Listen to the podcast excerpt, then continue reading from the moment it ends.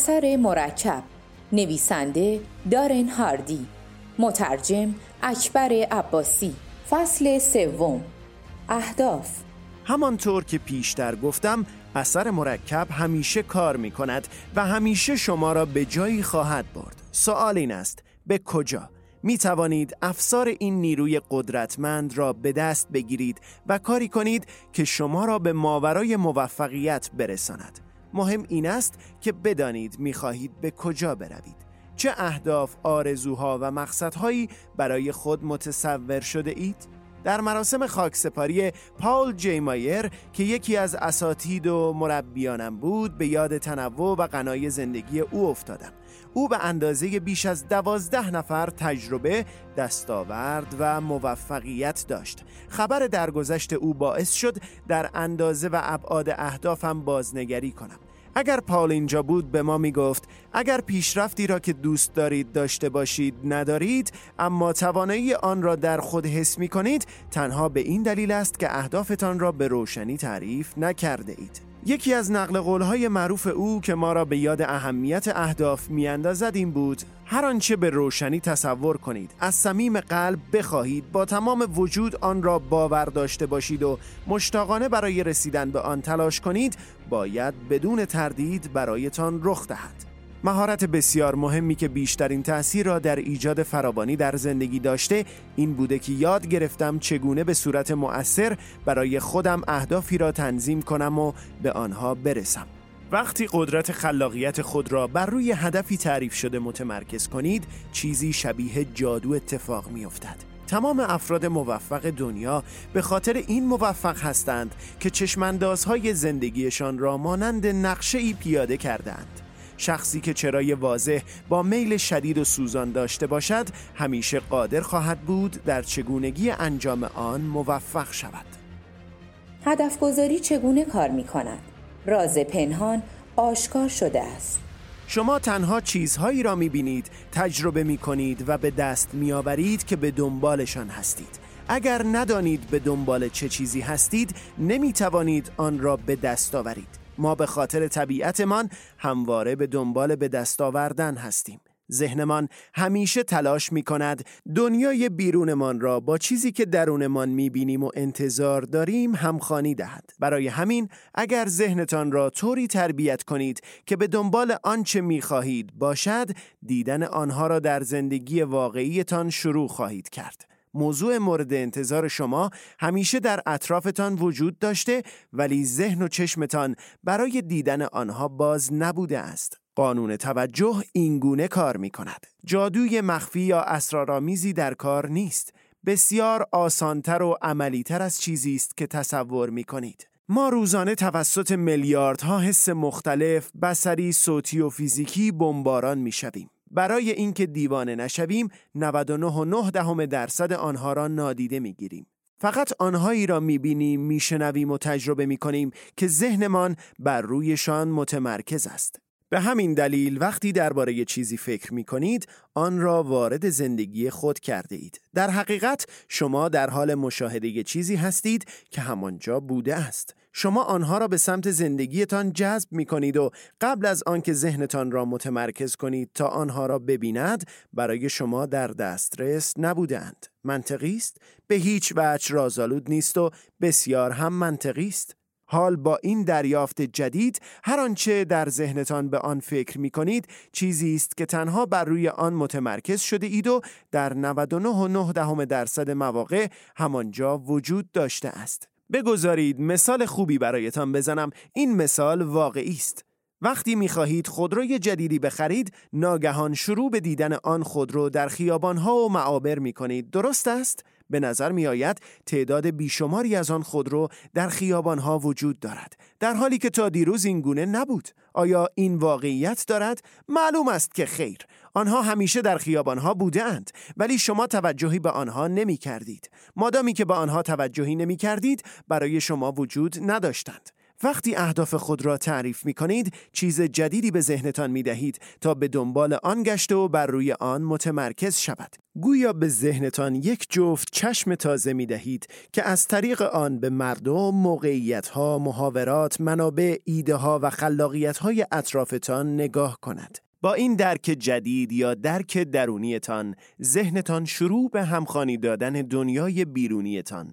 با آنچه در درونتان می‌خواهید یا اهدافتان خواهد کرد. به همین سادگی بعد از اینکه به صورت روشن و واضح اهداف خود را تعریف کردید در اینکه چگونه دنیا را تجربه کنید و ایده ها و افراد و موقعیت های جدید را به سوی زندگیتان بکشانید تفاوتی بسیار ژرف و عمیق به وجود خواهد آمد. رایان تریسی در یکی از مصاحبه هایم گفت افراد موفق و رد بالا اهداف واضحی دارند. آنها می‌دانند چه کسی هستند و چه می‌خواهند. آنها این اهداف را می نویسند و برای به دست آوردنشان برنامه و نقشه تدوین می کنند. افراد ناموفق اهدافشان را دور سرشان همچون تیله های چرخان در قوطی میچرخانند. ما می‌گوییم هدفی که نوشته نشود تنها فانتزی خیالی است. همه افراد برای خودشان فانتزی دارند اما این فانتزی ها همانند گلوله هایی هستند که باروت ندارند. مردم بدون هدف در زندگیشان به هیچ چیز نمی رسند. این نقطه آغاز است. پیشنهاد می کنم همین امروز فهرست مهمترین اهدافتان را تهیه کنید و آنها را بنویسید. برای بخش های مختلف زندگیتان هدف تعیین کنید. نه فقط برای اهداف مالی و کسب و کارتان. تمام توجه و تمرکزتان را معطوف به یک بخش از زندگی نکنید. به دنبال این باشید که در تمام بخش های زندگیتان موفق شوید. تعادل در تمام جنبه های زندگی بسیار مهم است. کسب و کار، درآمد، سلامتی، معنویات، خانواده، ارتباط و سبک زندگی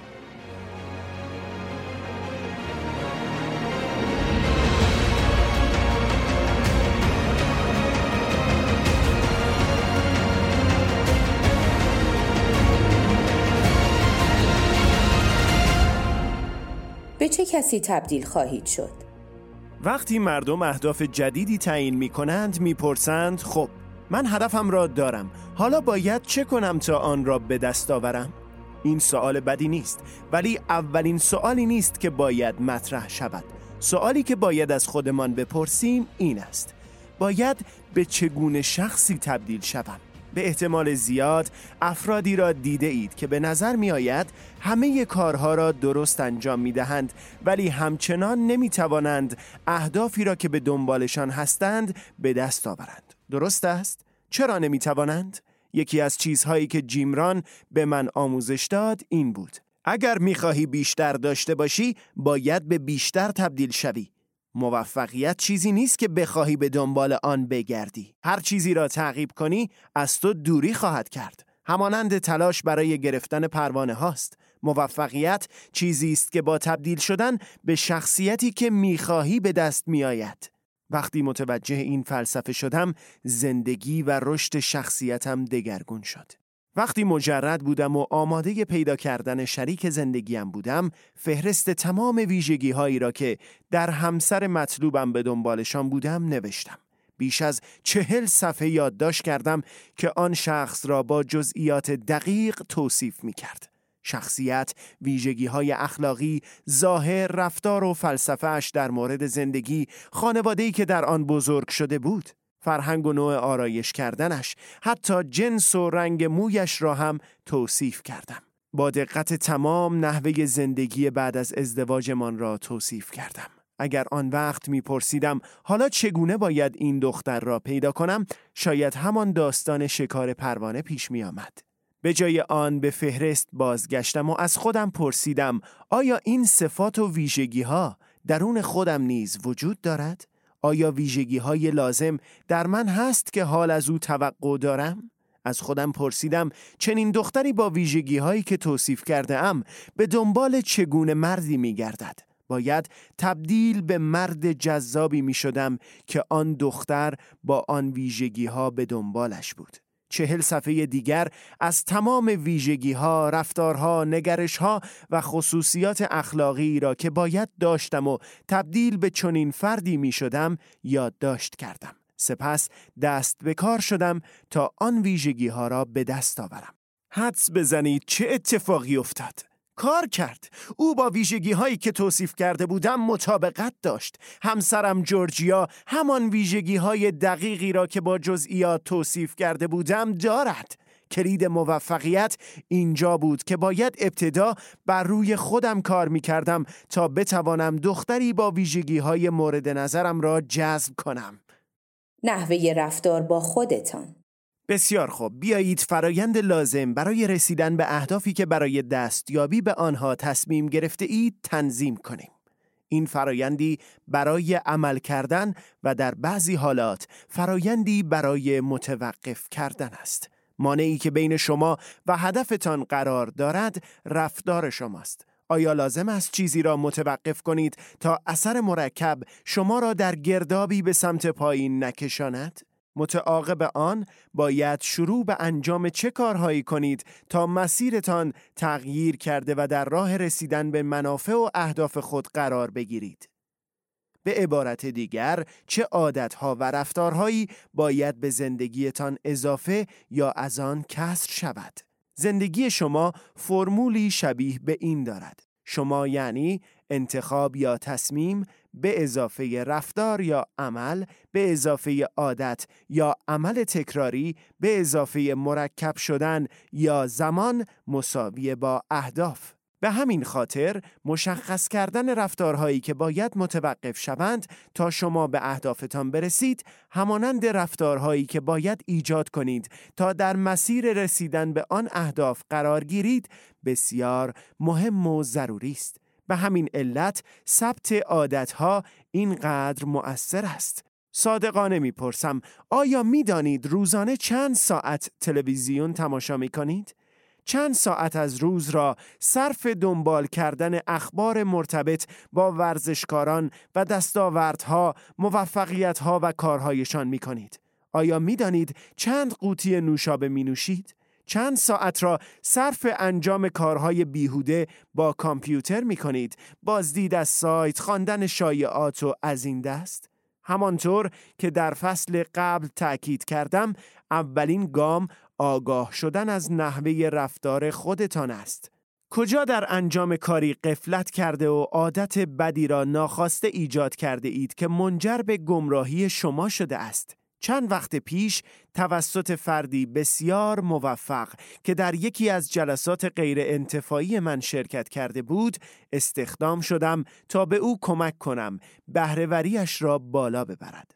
او در کارش بسیار خوب بود اما می‌دانست می‌تواند بازدهی زمانش را با کمی تمرین بالا ببرد. فعالیت های یک هفته او را دنبال کردم و موردی را دیدم که اغلب به آن بر می‌خورم.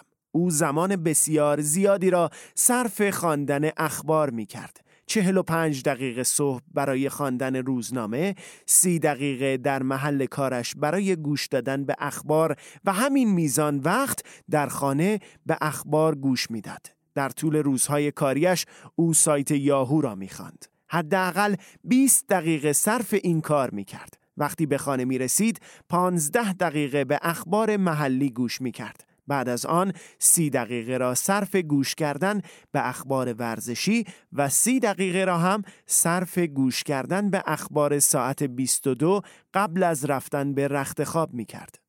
در مجموع او سه ساعت و نیم در روز را با گوش کردن و خواندن اخبار میگذرند. این مرد اقتصاددان یا کارگزار کالا، بورس یا هر سنف دیگری نبود که آخرین اخبار تأثیر زیادی بر روی کارشان دارد. زمانی را که او برای گوش دادن و خواندن اخبار صرف می کرد از زمانی که کاندیدای آگاه برای شرکت در انتخاب نیاز دارد بیشتر بود. اطلاعات ارزشمند خیلی کمی مرتبط به زمینه کاری خودش دریافت می کرد. پس برای چه هر روز حدود چهار ساعت را صرف خواندن اخبار می کرد؟ این تنها یک عادت بود.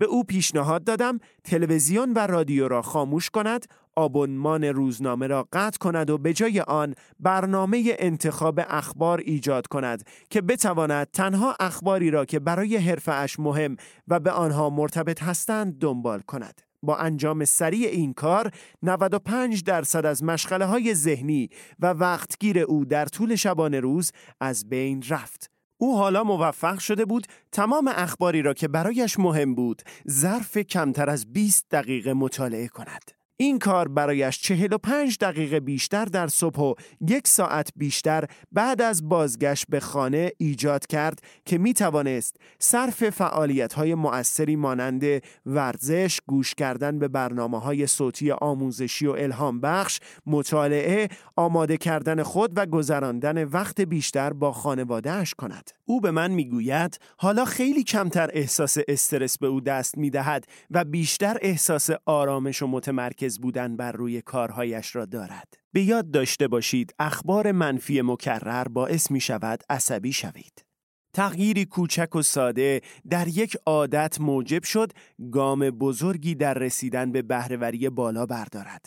بسیار خوب حالا نوبت شماست یک دفترچه کوچک بردارید و سه مورد از بزرگترین اهداف خود را در آن بنویسید حال فهرست عادتهای بدتان را که ممکن است شما را از رسیدن به این اهداف باز دارد یادداشت کنید. تمامی آنها را بنویسید. رفتارها و عادات هیچگاه دروغ نمی‌گویند.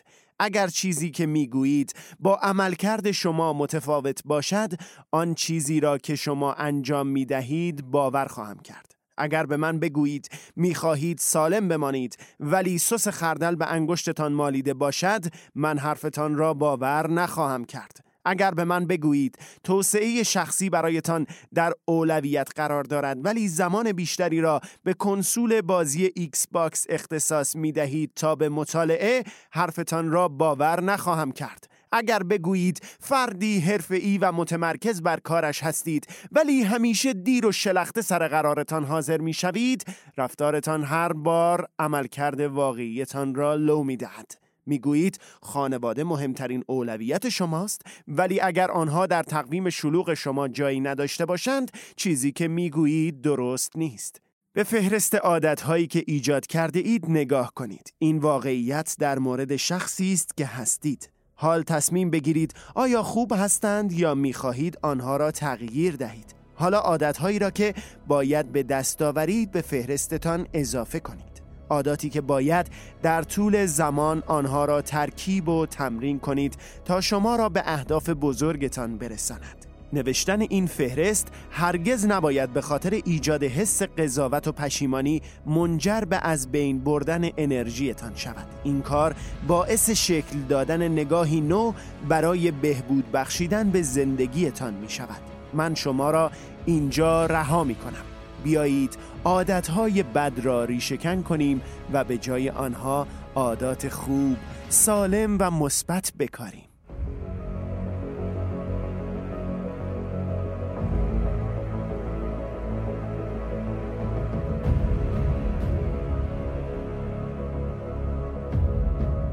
پنج استراتژی برای ریشهکن کردن عادتهای بد.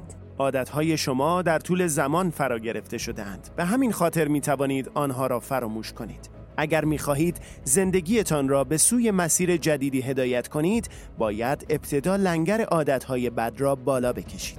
کلید موفقیت این است که قدرت چراییتان را آنقدر قوی کنید که بر لذت و رضایت آنی شما غلبه کند. برای رسیدن به این هدف به برنامه جدیدی نیاز دارید. در ادامه مهمترین این روش ها را به شما آموزش می دهم یک محرک های خود را کشف کنید. به فهرست عادت های بد خود نگاه کنید. برای هر کدام از این عادت ها که یادداشت کرده اید مشخص کنید چه چیزی آنها را تحریک می کند برای هر عادت چه کسی، چه چیزی، چه جایی و چه وقتی را مشخص کنید. به عنوان مثال، آیا عادت دارید وقتی با افراد خاصی هستید نوشابه بیشتری بنوشید؟ آیا در ساعت خاصی از روز حس می کنید باید شیرینی بخورید؟ چه احساسهایی به نظرتان محرک عادتهای بد شما می شوند؟ مانند استرس، خستگی، عصبانیت، بیحوصلگی و از این دست. چه زمانی این احساسات را تجربه می کنید؟ با چه کسانی، کجا و مشغول انجام چه کاری هستید؟ در چه موقعیت هایی عادت های بد شما بروز می کند؟ هنگام رانندگی قبل از بازبینی عملکردتان ملاقات با پدرخوانده یا مادرخوانده تان در کنفرانس ها جلسات اجتماعی وقتی از نظر فیزیکی احساس ناامنی می کنید یا مواقعی که باید تا زمان مشخصی کاری را به پایان رسانید. به کارهای متداول روزانه خود نگاهی بیاندازید. وقتی از خواب بیدار می شوید با خود چه می گویید وقتی برای صرف قهوه یا نهار محل کار خود را ترک می کنید چه؟ وقتی بعد از یک روز طولانی به خانه باز می گردید چه می گویید؟ دوباره به دفترچه یادداشت خود مراجعه کنید یا از برگه ریشهکن کردن عادات بد استفاده کنید و محرک عادتهای بدتان را یادداشت کنید. همین عمل ساده به تنهایی می تواند خداگاهی شما را به صورت تصاعدی بالا ببرد. البته این تمام ماجرا نیست. همانطور که صحبت کردیم بالا بردن آگاهی شما از یک عادت بد به تنهایی برای ریشهکن کردن آن کافی نیست. دو خانه را پاکسازی کنید. اگر می خواهید نوشیدن نوشابه را ترک کنید، خانه را از هر قطره آن پاکسازی کنید. حتی خانه ییلاقی یا تفریحی خود را. از شر لیوانهای مخصوص در بازکنها و هر چیزی که زمان نوشیدن نوشابه از آنها استفاده می کنید خلاص شوید. اگر می خواهید نوشیدن قهوه را ترک کنید از شر قهوه ساز رها شوید و بسته بزرگ قهوه مخصوص خود را به یکی از همسایگان خوابالود خود هدیه دهید. اگر می خواهید مخارج خود را مهار کنید، اصر یک روز را برای قطع آبونمان کاتالوگ ها و تبلیغات از صندوق پستی خود اختصاص دهید. بعد از این کار حتی دیگر لازم نیست برای خالی کردن آن و ریختن تبلیغات درون سطل زباله متحمل زحمت شوید. اگر می خواهید غذاهای سالم بیشتری بخورید تمام قفسه ها و کابینت های خانه را از تنقلات پاکسازی کنید و دیگر هرگز اقدام به خرید آنها نکنید. با من بحث نکنید که چون اعضای خانواده شما می‌خواهند از آنها بخورند عادلانی نیست که این کار را انجام دهید. به من اعتماد کنید. همه اعضای خانواده شما بدون خوردن آنها سالمتر خواهند بود. برای مدتی آنها را به خانه نیاورید. به مرور این اتفاق خواهد افتاد از شر هر چیزی که عادتهای بد شما را تحریک می کند خلاص شوید 3. آنها را جایگزین کنید دوباره به فهرست عادتهای بد خود نگاهی بیاندازید چگونه می توانید آنها را تغییر دهید تا دیگر اینقدر آسیب رسان نباشند؟ آیا می توانید آنها را با عادتهای سالم و خوب جایگزین کنید؟ می توانید همه آنها را یک جا تعویز کنید یا دور بیاندازید؟ همه کسانی که من را می‌شناسند می‌دانند که همیشه بعد از خوردن غذا مایل به خوردن شیرینی هستم. اگر در خانه بستنی داشته باشیم، آن چیز شیرین تبدیل به سه اسکوپ بزرگ بستنی با موز و سس خواهد شد. معادل 1255 کالری. به جای آن، این عادت را با دو شکلات معادل 50 کالری جایگزین کردم. همچنان از خوردن چیزی شیرین بعد از خوردن غذا لذت می‌برم بدون آنکه نیاز داشته باشم یک ساعت بیشتر بر روی تردمیل بدوم تا به همان ساعت بازگردم.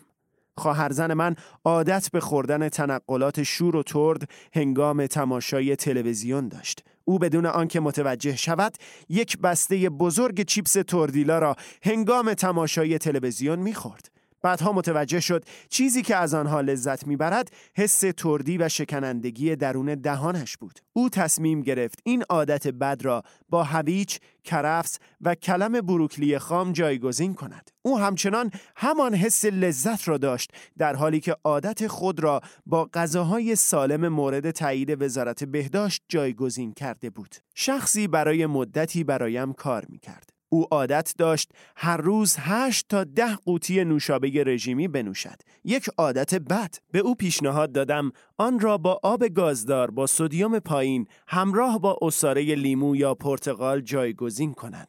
او این کار را حدود یک ماه انجام داد. البته متوجه شد که به کربنات نیازی ندارد. پس از یک ماه آن را با آب ساده جایگزین کرد. با این موضوع سرگرم بازی شوید و ببینید چه عادتهایی را می توانید جایگزین، پاکسازی یا به کلی نابود کنید. چهار آرام شروع کنید. من نزدیک اقیانوس اطلس زندگی می کنم. هر وقت برای آبتنی می روم ابتدا مچ پایم را با دمای آب سازگار می کنم سپس تا زانو وارد آب می شوم سپس کمر و سینه ام را قبل از قوطه شدن کامل وارد آب می کنم بعضی از مردم می دوند و با یک پرش با تمام بدن درون آب شیرجه می زنند. خوش به حالشان. من این کار را نمی کنم دوست دارم به آرامی مسیرم را به درون آب ایجاد کنم. ممکن است ناشی از ترس دوران کودکی هم باشد همانطور که در استراتژی بعد ملاحظه خواهید کرد.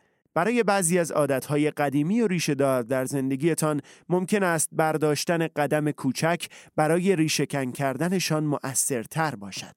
ممکن است سالها این عادت اشتباه را انجام داده باشید و پایه های محکم سیمانی درونتان ایجاد شده باشد. هوشمندانه تر این است که برای از بین بردن آنها به خودتان زمان دهید و هر بار فقط یک قدم بردارید.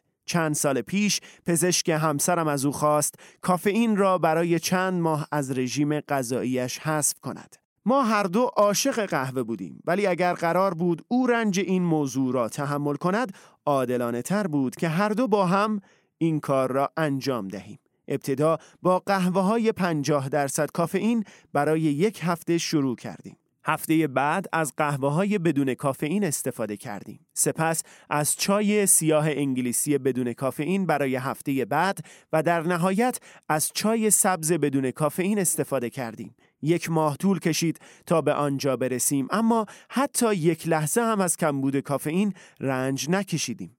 هیچ گونه سردرد، بیخوابی یا تجربه مشابه نداشتیم. پنج به درونش بجهید. هیچ دو نفری مشابه هم نیستند. بعضی از محققین اثبات کرده اند که به صورت متناقضی برای ادعی بهتر است که عادات بد را یک جا ترک کنند. به عنوان مثال پزشک کاردیولوژیست مشهور دین اورنیش کشف کرده است که می تواند روند بیماری قلبی پیشرفته را بدون هیچ گونه عمل جراحی و دارو وارونه کند. او کشف کرده است که بسیار راحت تر است تا با همه عادتهای بد یک جا خدافزی کرد. او گروهی را به برنامه تمرینی دعوت کرد که در آن یک وعده غذایی با چربی بسیار بالا را با وعده غذایی کمچرب و کلسترول پایین جایگزین کرده بود. این برنامه شامل تمرین پیاده روی و دویدن زیر نظر خودش بود. همچنین روش های کاهش استرس و سایر تکنیک های ترک عادات مزر برای قلب آموزش داده می‌شد. جالب اینجاست که ظرف کمتر از یک ماه این بیماران یاد گرفتند عادات بد قبلیشان را یک جا کنار گذاشته و عادتهای جدیدی را جایگزین کنند. یک سال پس از شروع این تمرین به صورت قابل توجهی از سلامتی و بهبود بیماری قلبیشان برخوردار شدند. من این را موردی استثنایی می دانم نه قانون. ممکن است این استراتژی برای شما هم موثرتر باشد. در کودکی به همراه خانواده برای پیکنیک به کمپی در نزدیکی دریاچه رولینز می رفتیم. این دریاچه فاصله چندانی تا سیرا در شمال کالیفرنیا نداشت و آب آن از یخهای کوهستان تاهوئی تأمین می شد. آب این دریاچه بی نهایت سرد بود. هر بار به آنجا می رفتیم پدرم اصرار می کرد در آب اسکی کنم. همیشه از بابت این درخواست او عصبی می شدم. اسکی روی آب را خیلی دوست داشتم اما از اینکه داخل آن بیفتم متنفر بودم. پدرم همیشه مطمئن می‌شد که نوبتم را از دست ندهم و گاهی اوقات من را به داخل آب هل می‌داد. بعد از داشتن احساسی همانند هیپوترمی این حس به من دست می‌داد که آب چقدر لذت بخش است. تصور من از پریدن به داخل آب خیلی بدتر از حقیقت آن بود. وقتی بدنم با دمای آب سازگار می‌شد، اسکی روی آب دلچسب بود. همچنان هر بار دچار این چرخه عصبی شدن و آرامش می شدم. این تجربه خیلی بی ربط به تغییر ناگهانی یا ترک سریع عادت بد نیست. برای مدت کوتاهی احساس مشقت و ناراحتی باعث می شد بدن از طریق فرایند هموستاسیز به محیط متفاوت عادت کند. همه ما توانایی هموستاسیز مشابهی برای ترک رفتارهای نامطلوبمان داریم. اغلب می توانیم خودمان را خیلی سریع به صورت فیزیکی و روانی با تغییرات و محیط جدید تطبیق دهیم. بعضی اوقات ورود آرام جواب نمی دهد. گاهی باید به درون موضوع پرید. می‌خواهم همین الان از خودتان بپرسید از کجا می‌توانم آرام شروع کنم و خود را پاسخگو و مسئولیت پذیر بدانم؟ و در چه جاهایی باید جهش های بزرگ داشته باشم؟ چه مواقعی برای فرار از درد و ناراحتی با اطمینان از اینکه در صورت ورود به موضوع هرگز نمی‌توانم خودم را وفق دهم برخورد کرده ام؟ برادر یکی از همکاران قدیمیم به شدت به نوشیدن نوشابه، خوردن تنقلات و کشیدن سیگار عادت داشت. او همراه نهار شام بعد از شام این عادت را تکرار می کرد. روزی به جشن عروسی یکی از همدانشگاهیانش دعوت شده بود که برادر دوستش را دید. او از هر دوی آنها ده سال بزرگتر بود اما ده سال جوانتر به نظر می رسید. او آن مرد را در حالی که می خندید و به شدت خوشحال و شادمان بود دید. نشاطی را در او دید که سالها تجربه نکرده بود. همانجا با خود عهد کرد حتی یک قطره نوشابه ننوشد و سیگار نکشد. الان شش سال است که بر عهد خود باقی مانده است. وقتی قرار است عادت بدی را در خانه تغییر دهید این استراتژی کمی سختتر می شود در زندگی حرفه‌ای متوجه شده که قدم بزرگ و یکجا مؤثرتر است چه در مورد تعهد به کسب و کار جدید یا بستن قرارداد با مشتری های جدید همکاران یا سرمایه گذاران به آرامی تغییر دادن خیلی مؤثر نیست هر بار به دریاچه رولینز فکر می کنم به یاد می آورم که ممکن است در شروع سخت باشد ولی بعد از مدت کوتاهی بسیار هیجان انگیز می شود و ارزش ناراحتی مقطعی و کوتاه مدت را خواهد داشت.